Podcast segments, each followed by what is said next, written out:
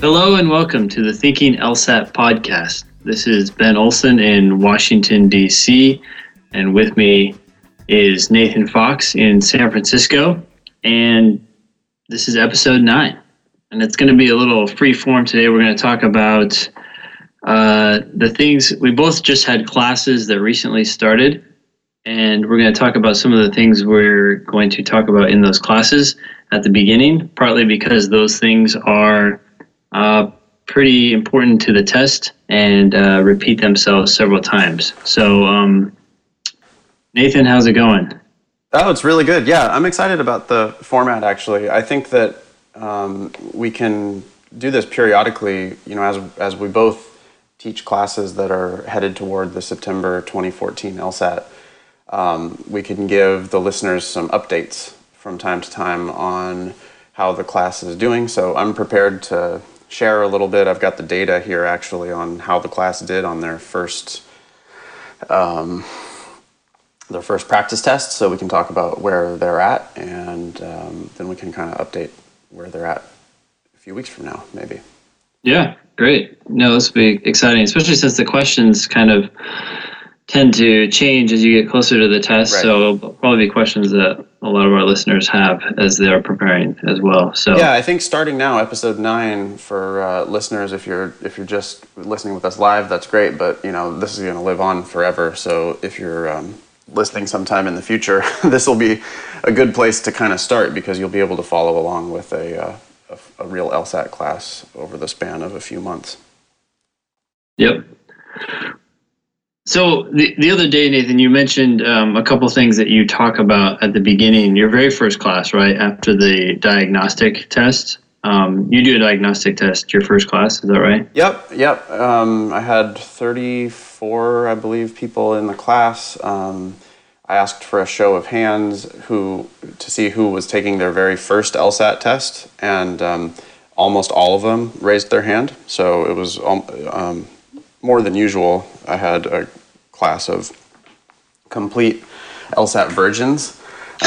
They are no longer LSAT virgins, because that's always the first thing that I'm going to do in a class is do a full-length practice test. So, yeah, we took the December 2010 official LSAT, and you want the numbers? I guess the listeners probably are interested, I think. Sure, yeah. The class average was 144. The low was 127, and the high was 167. Weakest section was logic games. So of the 34 people, there were we only got 9 correct on the logic games.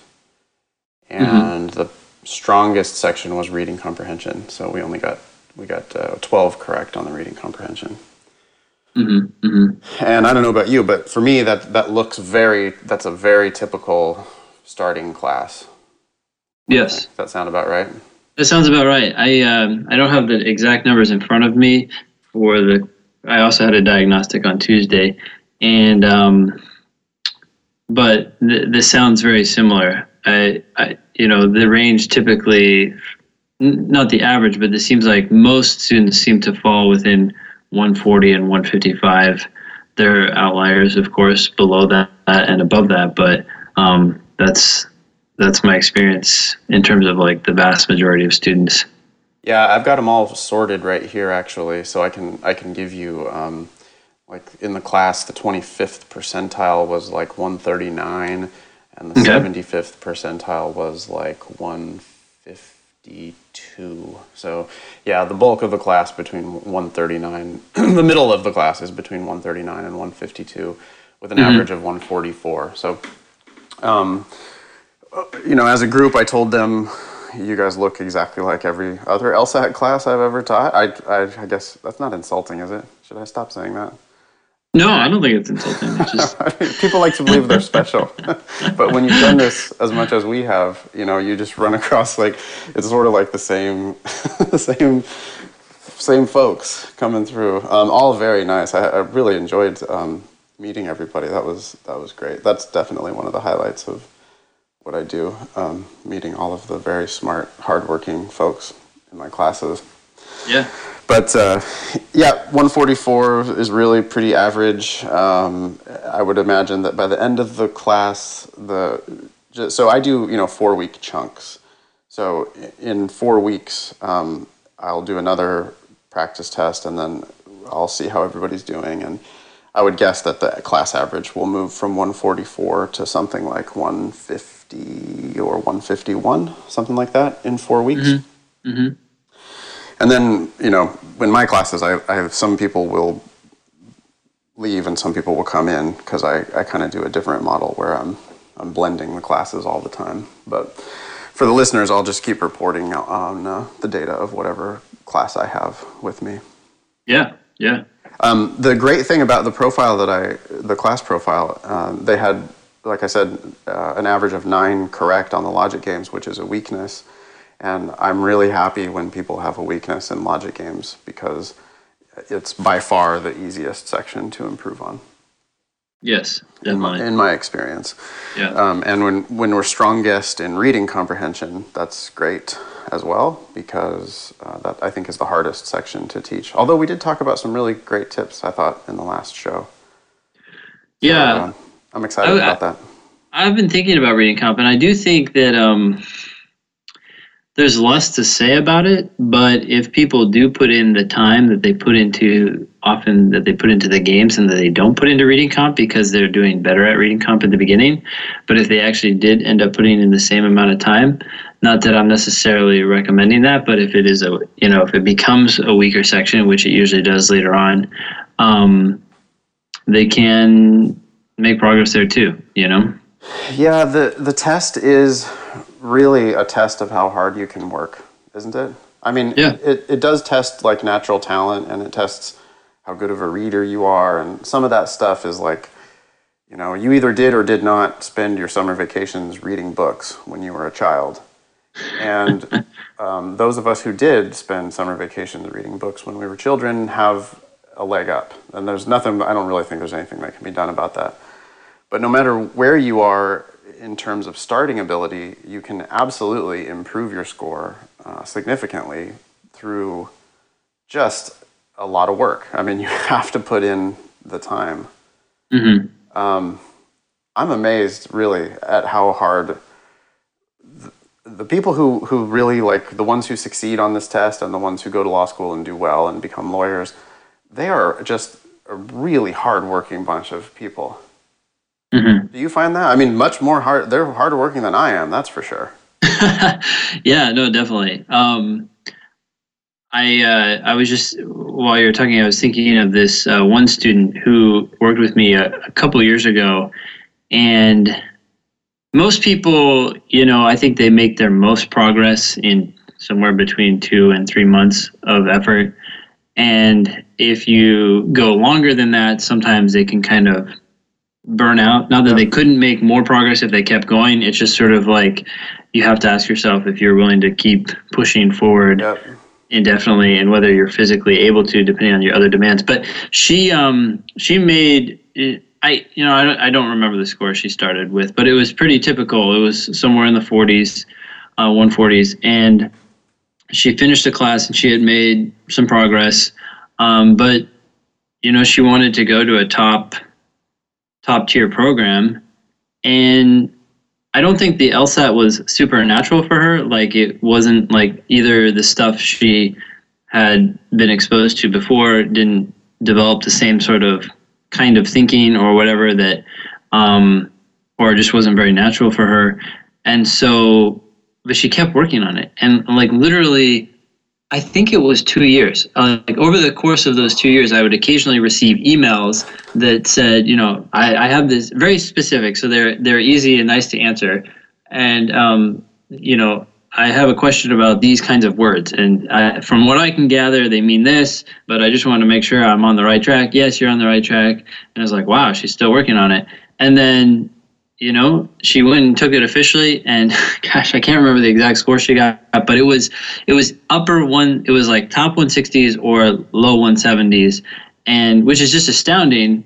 I mean, You know, sometimes you don't have to spend that long getting there. Most people don't, but just it wasn't a test that was very natural for her, but she just kept putting in the time, and it's just like climbing a mountain. Anyway, so she got into Northwestern, and, you know, it's just, I think, a totally different outcome than if she had just settled for what she got after 2 or 3 months. Yeah, I mean, but she's the attorney that you want to hire, right? I mean, if God forbid, Kaplan sues us for talking shit about them in the podcast a couple episodes ago. I mean, if that happens, like, the person that you want to hire is going to be, you want a bulldog, right? You want someone who is going to never give up and is going to just absolutely bust their ass.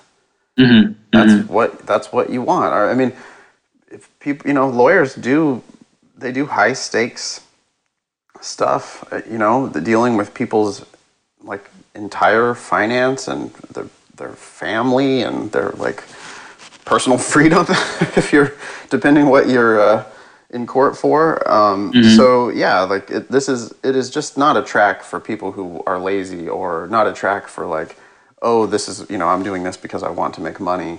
Mm-hmm. I would recommend that people go to business school if that's what they're getting into it for.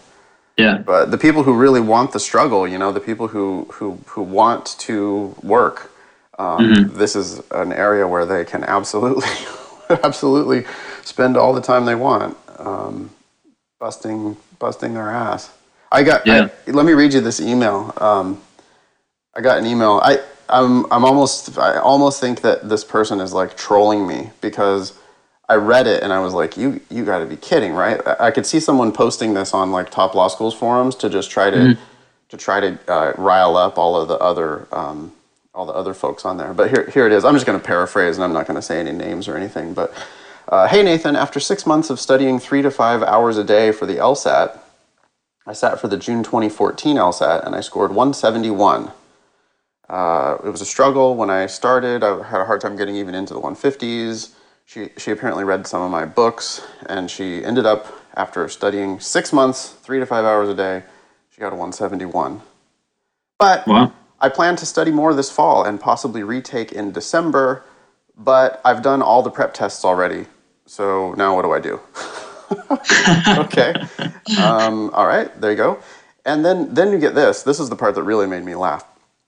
She's discouraged about her soft, she's calling them, she says they're her softs, which I guess is, like, maybe something that people say on the internet for, like, everything other than LSAT score.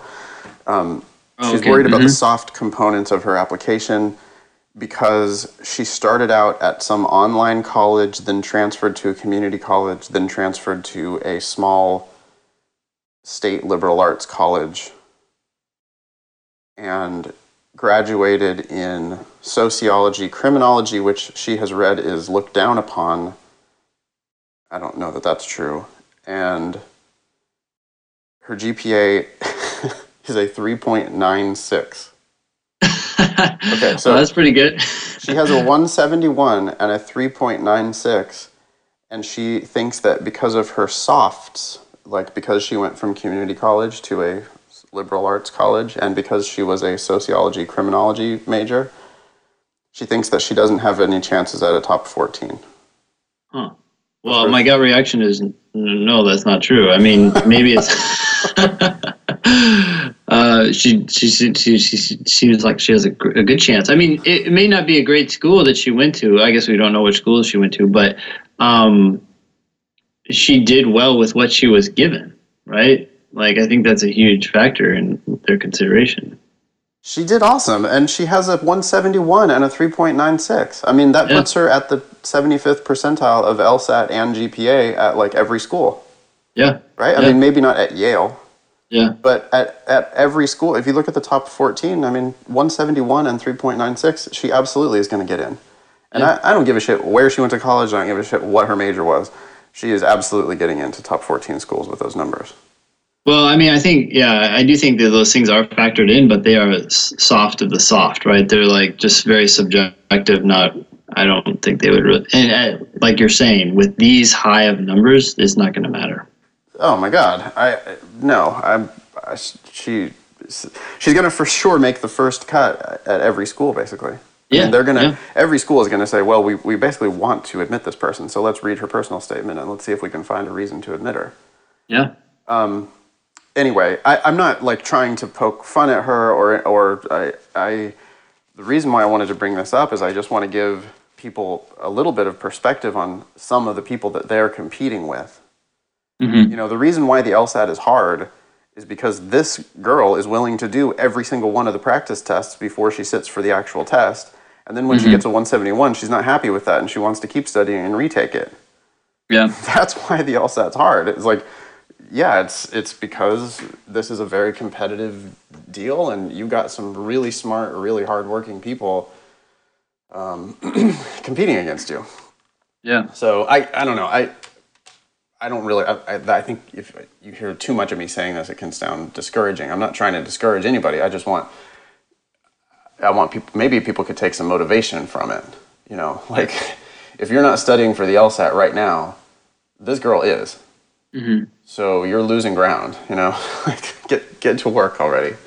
Yeah, and it doesn't necessarily have to be on the long end either. I mean, in some ways we're talking about, like, the girl I talked about is an extreme case because of the 2 years, but I can also think of, and these are just as rare, but on the flip side of that, I remember working with someone who was working at the White House, which I guess says something about, you know, their type of personality in itself, but they worked there, and I think they were actually an intern, so they're unpaid, but they were still working, you know, horrible hours. It was like 6:30 a.m. I have no idea. I just remember he would get to there really early, and because they just had so much to do, they would typically leave around 9 or so. And so I would meet with him after class that ended at 10 p.m.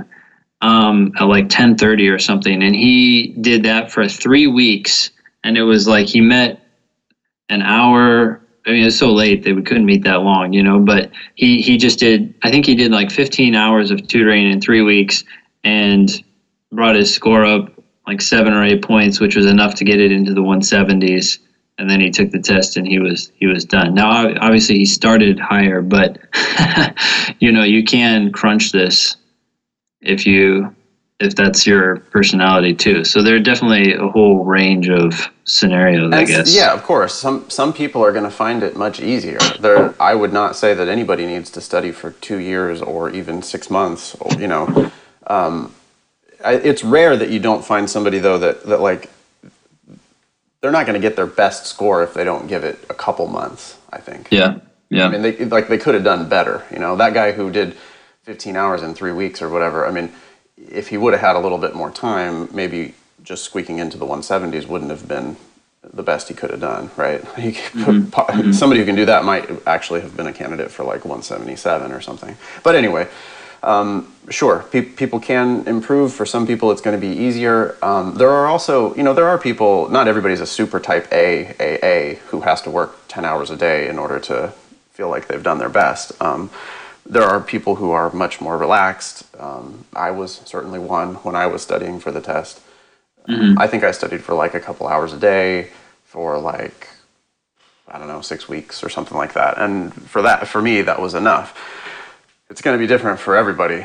The point is, if you're not happy with your score, you can do something about it.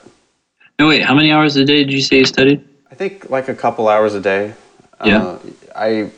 I really only needed to work on the logic games. That was my glaring big weakness. And when, once I could, you know, so I just drilled games every day. I did like maybe 2 timed sections per day and reviewed the games untimed afterward. And then it just sort of clicked. Kind of at the last minute, it clicked. Yeah. But that's all I personally needed to do. And for some people, you know, you're lucky enough, you might not have that much stuff that you need to work on. Yeah. Well, I mean, speaking of how many hours to study each day, I guess it ranges for everyone depending on, you know, whether they're working and so forth and how much time they actually do have. But I do tell people often to set a goal that's lower than what they maybe think they should be doing, because if you can study every day for an hour, say, which is not very much, but you know, if that's a goal that's doable, even a half hour, which would be really not very much, but if you can set that goal and then keep it, I think it's much more likely that you're going to develop that habit and then start consistently studying, you know, every day, as opposed to just sort of like putting it off, and so on.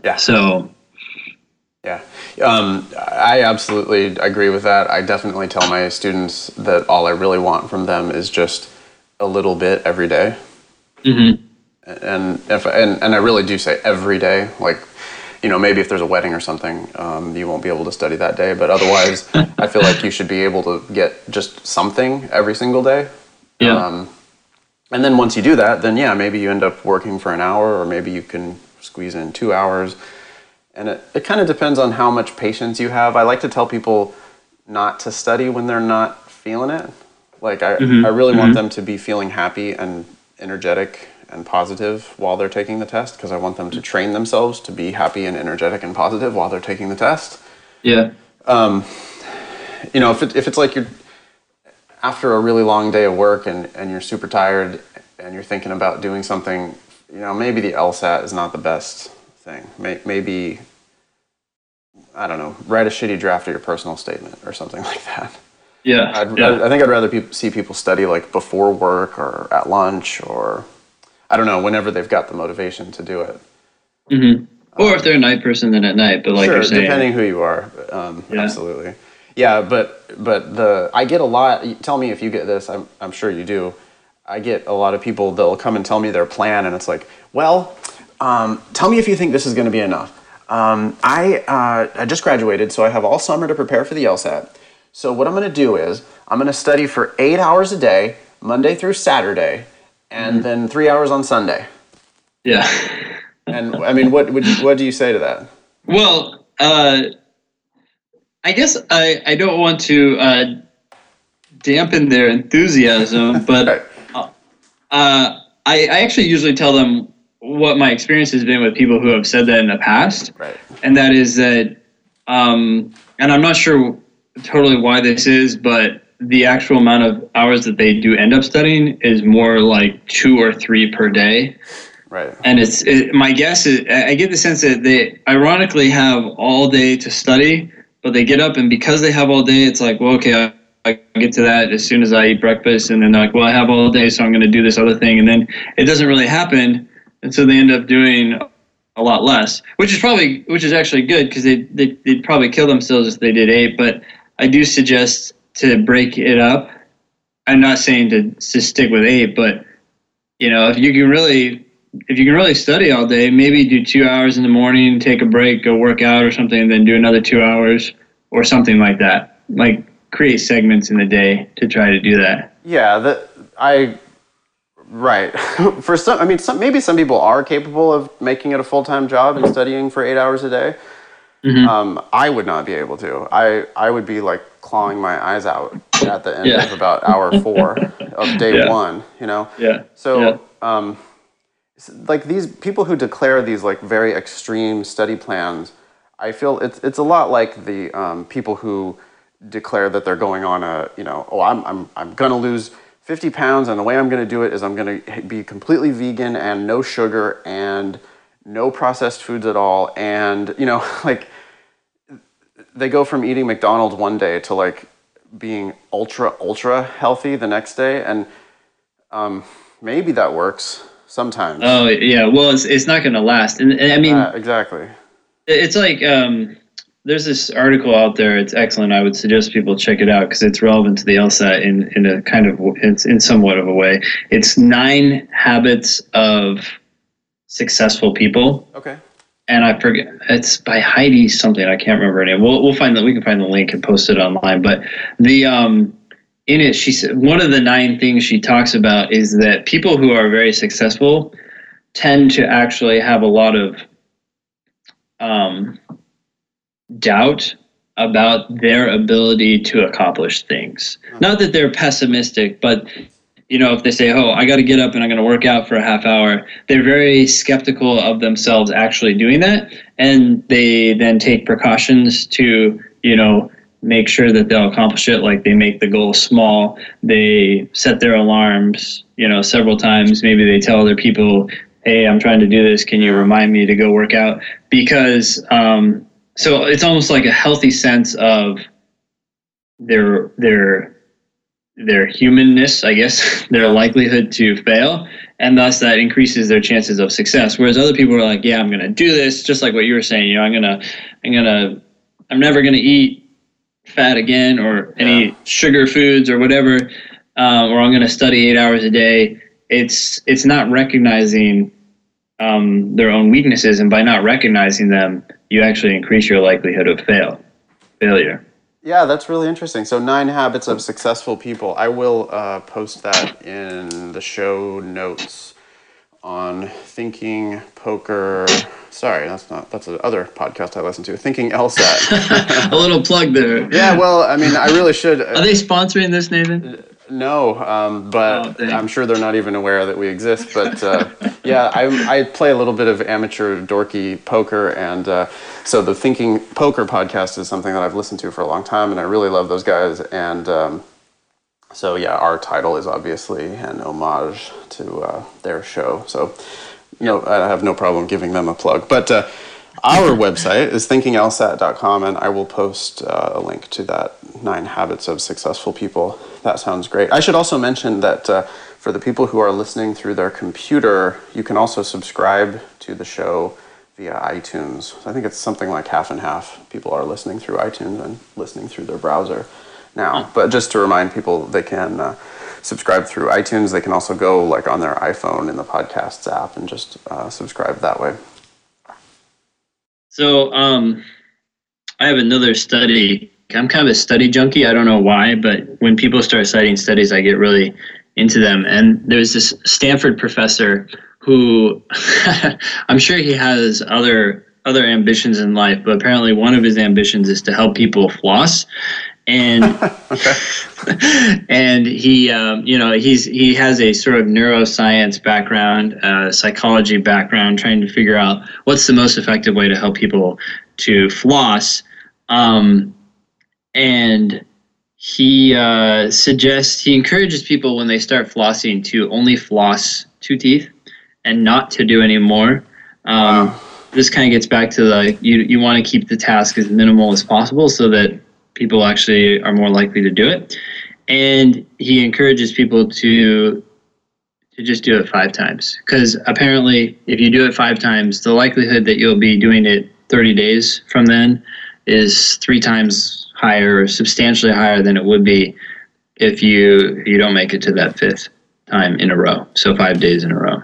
So his goal then, I mean, if he's trying to convince somebody or help someone who has not had a habit of flossing, mm-hmm. to get that habit of flossing, he's going to say, okay, all we're going to do today is we're going to floss 2 teeth, mm-hmm. and tomorrow we're going to do 2 teeth, and we're going to do that for 5 days in a row. And then if you can just do that, you're going to have a better chance of having a lifelong habit of flossing all of your teeth. Yeah, it's much more likely to become habitual and turn into something that, of course, you'll do much, more teeth and so forth. But makes sense. I think it's sense, right? I mean, it's the same thing as that gym door concept, right? If you can just get to the gym, just touch the front door. Yeah. That maybe that's all you need to do today. Mm-hmm. But if you do that 5 days in a row, you're going to have a habit of going to the gym and touching the front door, and then mm-hmm. maybe you can start actually going inside. Yeah. Well, and one thing interesting about like working out specifically, I think it all kind of comes back to the LSAT in terms of studying, but like I find that. Sometimes I'll start working out and I'll make it a really easy goal. Like I'll say, okay, I'm only going to run for 15 minutes or whatever, or 20 minutes. And then I'll get to the end of that 20 minutes. I'll be like, oh, this is easy. I'm already doing it. I can do another 10. But I actually have to tell myself no, because if I cheat in some ways and actually do more, which would seem like a good thing, then the next time I'm about to go running, I'm going to think, well, this is actually going to take longer. Right. And then I'm less likely to do it in the future. But really the goal is to start developing the consistency rather than the actual length of time. Huh. Interesting. I'm going to start doing one push-up every day. Good. And then tell us how many you can do in episode 19. No, but it's going to be a hard cap of just one, because I don't want to ruin the habit. That's right. Well, episode 19, I will have done 10 push-ups total, one at a time. Oh, so good. It'll be good. The email you read earlier, she asked a good question. Well, at least it's a question that I get a lot. Uh-huh. But she said, I've taken all the prep tests. What should I do? Yeah. And I hear people who, they take the test officially and for whatever reason they want to take it again, but they have taken not necessarily all the tests, but they've taken all of the recent ones. Yeah. And, I'd be curious to hear what you think about this. I usually tell people, hey, look, go back and take those tests again, because if you can't get a 180 on them, there's still something to learn from them. Mm. Your score is going to be higher than it would be if you had just taken it cold or for the first time. And so you kind of have to adjust for that. But, my guess is you're not going to get a 178 or higher. And so then I would say, well, why not? What are you still getting wrong? What are you still confused about, even though you've seen this material before? Yeah, I don't think I've ever thought about it really that way. I really like that, actually. Because she did, I paraphrased her email, but she did say, I've tried redoing tests and I remember too much of them. Mm-hmm. But I didn't ask her I didn't say, oh, so does that mean that you just nail 180s every single time when you redo tests? Because mm-hmm. You're right. I mean, if you have done the test before and you remember some of it, okay, fine, but you still might miss a couple questions, and if you do, that's absolutely pointing out an area where you're not perfect. Mm-hmm.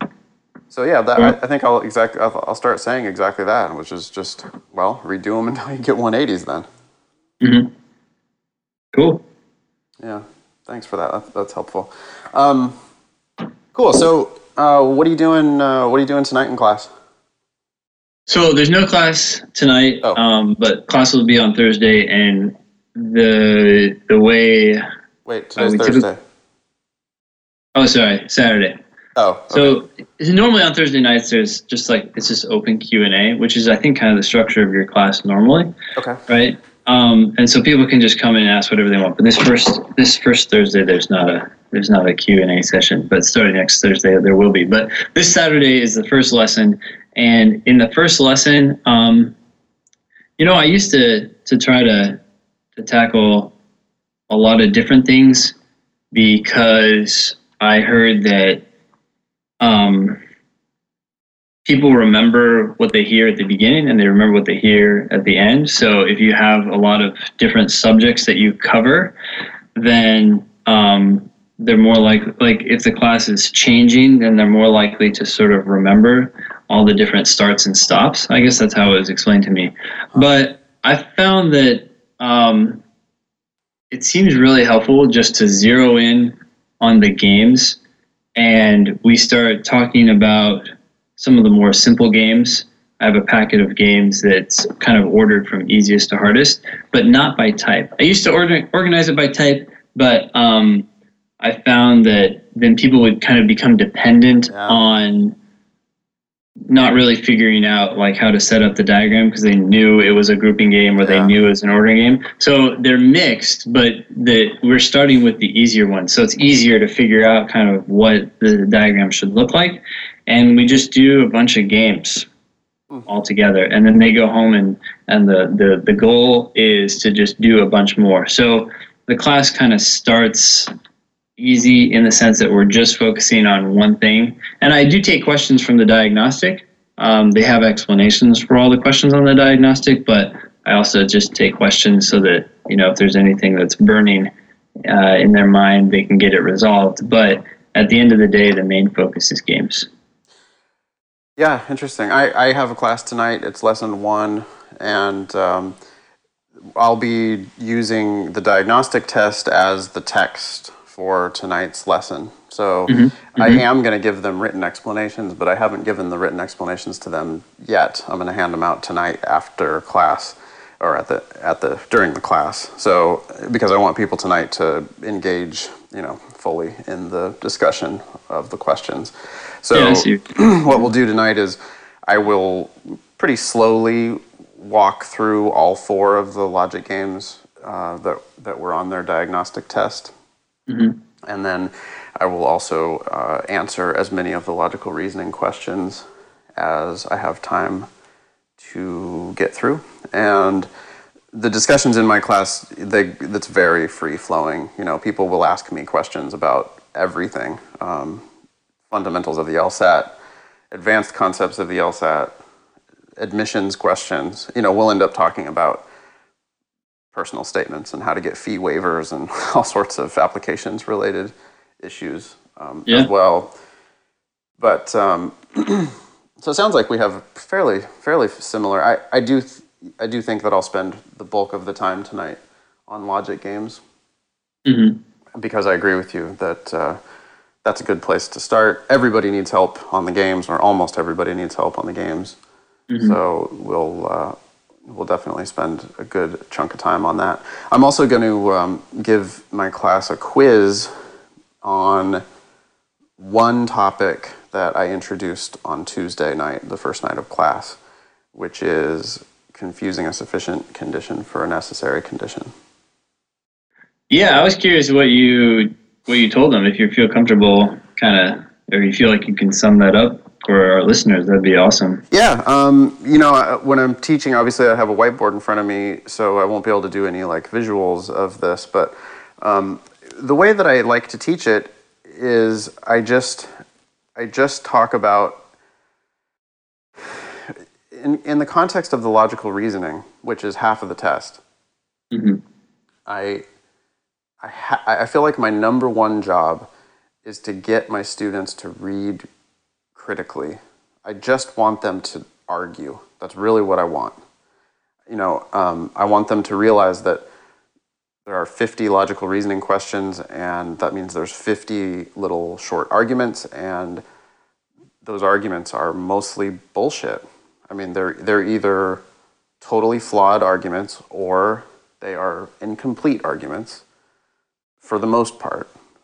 And I want to teach them to read critically. So the way I introduce it is I say, I'm going to start off by just training you to recognize one bad argument because it's the LSAT's most common argument, and you're going to see it on every single test, and they're going to beat you over the head with this until you learn it.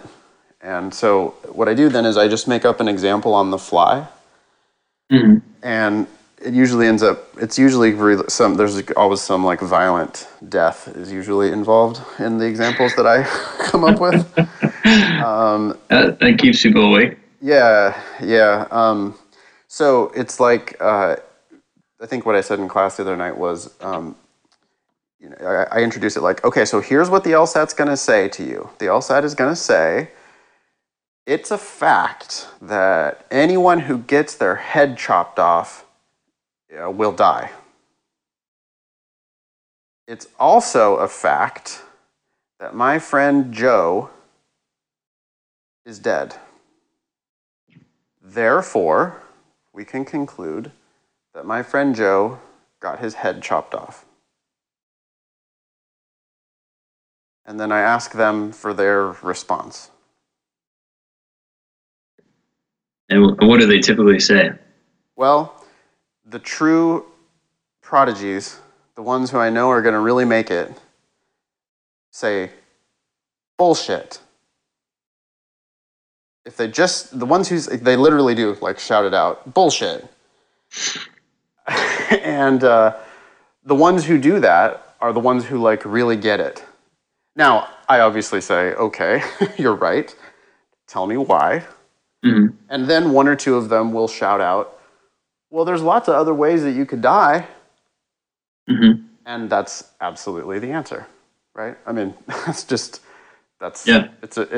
very simple, but you could get run over by a bus. You could fall headfirst into an industrial sausage grinder. There's a lot of ways that you could buy the farm. Mm-hmm. And so then from there, I like start doing the diagram of the argument on the board, and I'll come up with additional examples.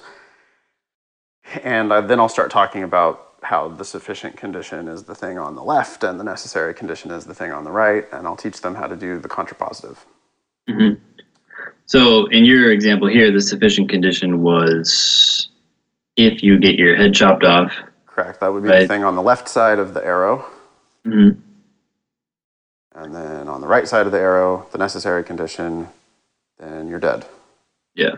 Yep. And then I have them do the contrapositive, and then I'll give them the same bad argument. I'll give them the contrapositive of that same bad argument. So I'll say, mm-hmm. if you get your head chopped off, then you are definitely dead. My friend Joe did not get his head chopped off. Therefore, my friend Joe is not dead. And I'll say, what do you guys think about that? And then, yeah, they'll say, well, that's bullshit. Why? Mm-hmm. Well, because there's a lot of other ways that he could have died. You know, it's the exact same response. Yeah. So what I'm going to do tonight is I'm going to ask them to...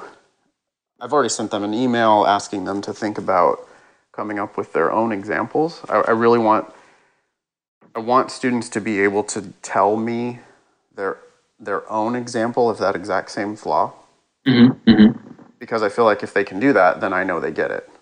Yeah. If they can't do that, then I'm not sure that they really get it, because they could just be like memorizing and regurgitating, you know. But I want them to be able to think about whatever, baseball or something, and like give me an example of that exact same thing. Yeah. No, one thing that's interesting, I think about these examples is that, and I'd be curious what sort of examples you end up getting back. But I feel like there are sort of intuitive examples in the sense that they conform with our real world experience. Yeah. Like the example you give, right, about the death by beheading, is that right? Uh-huh. Yeah. Yeah. So if you get beheaded, then you will die. Because people have real world experience with people dying in other ways. Yeah. They, you know, hopefully they would recognize that and say, hey, this is a faulty argument. And so after I get that, you know, the class wrapped around the sufficient necessary idea, I like to give them examples that go against their real world experience. And so, for example, and I hope this doesn't confuse everybody listening to this, but I'll often say to people, just imagine a scenario where anyone who wins the marathon will get $10,000. So basically, if you win the marathon, you're going to get $10,000. And then I tell them, unfortunately, John didn't win the marathon. So what's going to happen for John? And, you know, even though we've just talked about this, a lot of people jump up and say, well, he's not going to get the money. He didn't win. And I say this is actually the same sort of problem, because what we were saying is it's sufficient. You know, if you win the race, that's sufficient. That's going to guarantee that you get the $10,000, but it doesn't tell us anything about what happens when you don't win the race. And they tend to grapple with that for a little while, but, you know, I'd say, well, maybe they give everyone who participates in the race $10,000. And a lot of people have pushback against that. They said, but you said if he won the race, which is somehow suggesting that if, you know, they don't. And I said, well, that might be our real world experience, but literally that's not what's being said. Yeah. And I guess I just feel like it's important because on the LSAT, they seem to love to provide things that go against our intuition. Yeah, that would dovetail really well into a must be true question, right? I mean, they absolutely would trap you with answers on a must be true, where they would say, if you win the marathon, you get $10,000. John did not win the marathon. Which one of the following must be true? And it's like answer A would be John does not get $10,000. Yes. And they're looking to see if you fall into that trap. Mm-hmm. Or they would say, if you win the marathon, you get $10,000. John got $10,000. Which one of the following must be true? A, John won the marathon. Mm-hmm. It's wrong for the same reason, which is he could have gotten $10,000 in a beauty pageant or any other way. Yeah. Yeah, that is a good point. What I do is I just start giving it to them in the complete abstract. So, if X, then Y. Mm-hmm. We know that X is false. Mm-hmm. Therefore, what? And yeah, then they will. You're right. They'll fall into the trap much easier because it's completely abstract. They don't know what to do with it. So then that's when I have to teach them like the fundamental. Because you do have to, you literally have to be able to do it in the abstract, right? You for the logic games, yeah, you have to understand this principle completely in abstract terms. Mm-hmm. So then I'll put X, if X then Y on the board, and then I'll show them the two flaws that you could make from that, and then I'll show them the correct contrapositive, and then I'll tell them, I teach. Do you teach the contrapositive? Do you teach two steps to do the contrapositive? Yes. Yep. Mm-hmm. To switch and negate. Switch and negate. Yep. There's not that many things that you can memorize on the LSAT, but that's certainly one of them. How to do the contrapositive? Just switch the order and switch the signs. So yeah, good stuff. That's what we talk about on night number 1. Cool. Yeah. Great. So. I'm trying to think if there's anything else that we talk about. I don't think so. I think that's actually a big enough concept. Because if there were one thing that's the foundation of the LSAT, that's it, right? Yeah, it's the one thing that comes up over and over again in so many different ways, in logical reasoning and in the games. I guess it does come up in reading comp, but not very common. I don't seem to remember. I don't know. What's your thoughts on that? I don't think it comes up very often on the read. The reading comprehension just doesn't have very many logic questions. Reading comprehension is much more about, did you pay attention to what the author was saying? The reading comprehension does not present you with flawed arguments. It certainly presents you with horribly written, very boring passages. Mm-hmm.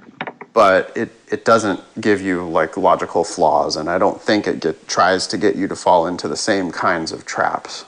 The only reason I don't seem to recall it very frequently. I just there's a lot of inference questions in reading comp. Yeah. And I'm just trying to think if I have ever thought of a question in which they said, hey, what could be most strongly supported by the passage, and one of the answers was a contrapositive of some sort of hidden conditional in the passage, and I can't remember any, but that definitely happens a lot in logical reasoning, right? You won't have a straight up if-then statement, but you'll have a hidden one that's marked by every or any or only if or something like that. So I was trying to think if something happened like that in reading comp. I don't think so, but it appears on the logical reasoning all the time, and it appears on almost every type of logical reasoning question as well. This is a good example of why I really try to convince people not to read the question stem before they read the argument, is because this kind of a flaw could be in the argument, and it could be a flaw question, or it could be a matching pattern question, or it could be a million other types of questions, or it could be they could give you some facts, and then they could say which one of the following must be true, and the wrong answers would be examples of that flaw that you have to be able to avoid. I just don't. Yeah, again, we've beat this to death, but I just really think that reading the question stem first is a bad idea.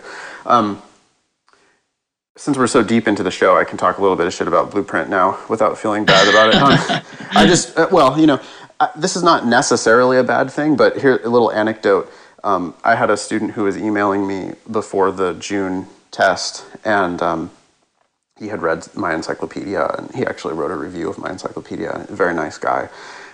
He got a 177 on the June 2014 LSAT, and he was very excited, and he's headed off to law school, and he's he got into the LSAT. He was enjoying the LSAT, which, most people who score 177 do enjoy the LSAT because it's fun to succeed at things. Yeah, yeah.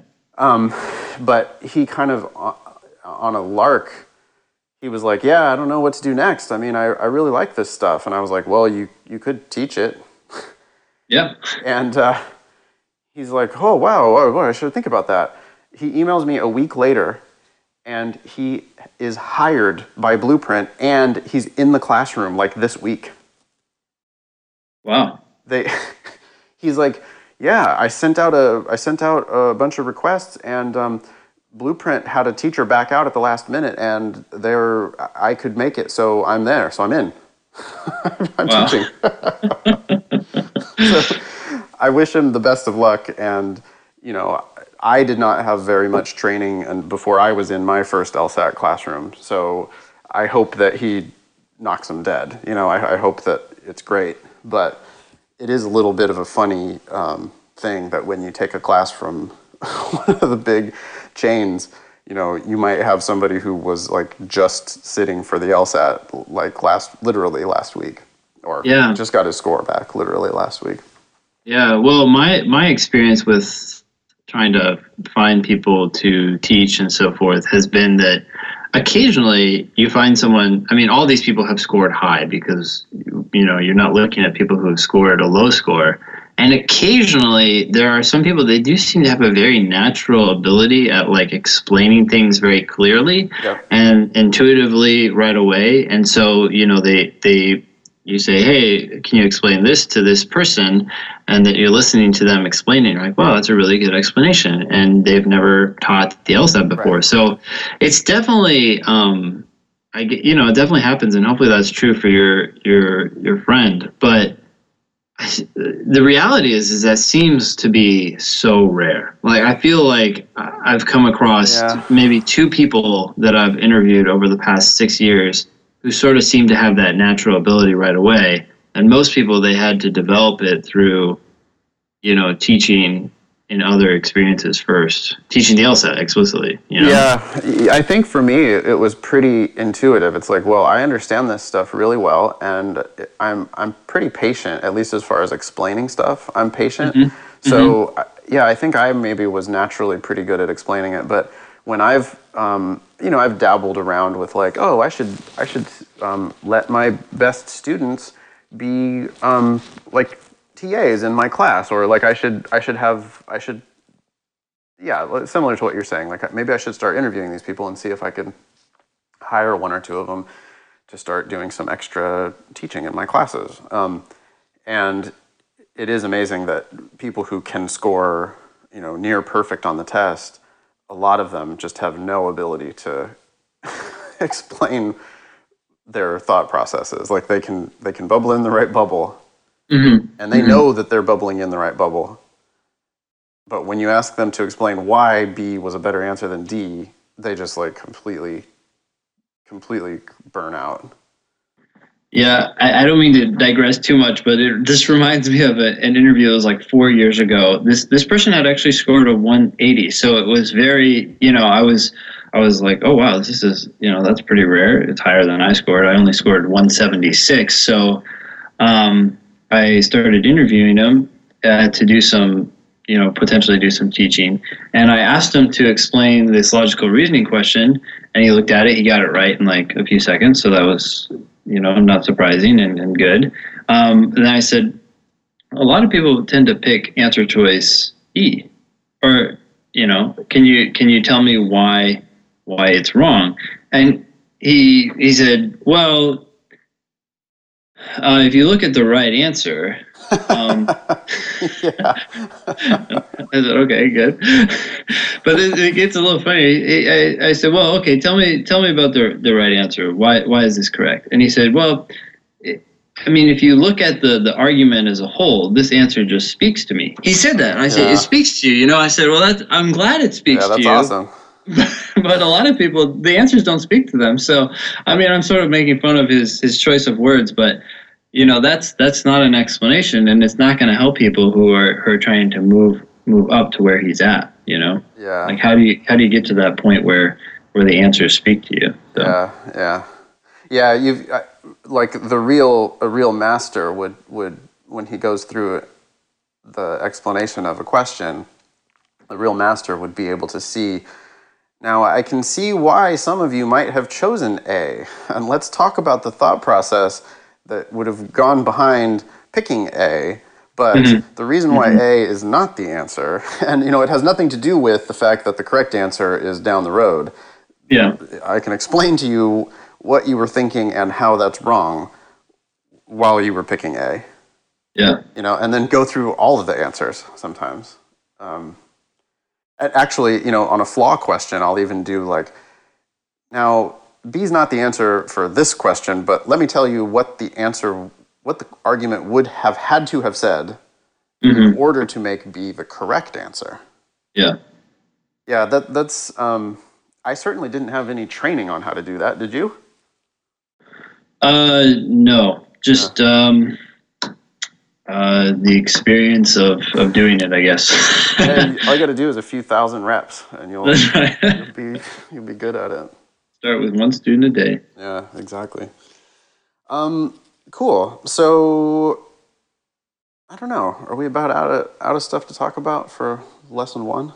I think so. Did you talk about causation at all, or are you saving that for a future? Yeah. So I'm for the listeners, I'm kind of like on the fly reinventing the syllabus for my class, and I'm excited about it actually because it makes it a lot more exciting for me to be doing some different stuff instead of be doing like the exact same thing every single time. So. I'm into this idea of presenting one bad argument every night because I like the idea of giving like digestible little bite-sized chunks to people. So yeah, some nights on the very first night I would have talked about both the sufficient necessary flaw and a bunch of correlation causation or just causation flaws. And I decided that was already too... I think that it's too intimidating, even just my discussion of the sufficient necessary condition. I had one of my students emailed and said that it was a terrifying but really good first class. she was simultaneously, she's afraid of me, which is funny because I'm very mild-mannered in real life.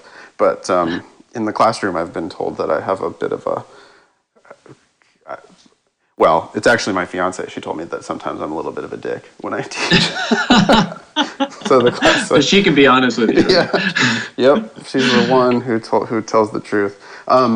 Anyway, I've decided not to do too much at once. So I think tonight I will present another bad argument. I think I'll do like, hey. I told you that the LSAT's full of bad arguments. Here's another bad argument. And then, you know, I'll see if I can get them to say, I'll make up an argument, and then I'll get them to say, that's bullshit. You know? So, yeah, but it'll be like correlation, causation, probably.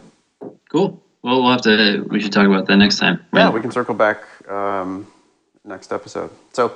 Awesome. If anybody wants to reach me, I am at nathan@foxlsat.com. Ben, you are ben@strategyprep.com. Yep. And we'll look forward to talking to you next time. Yeah, great. Thanks, Nathan.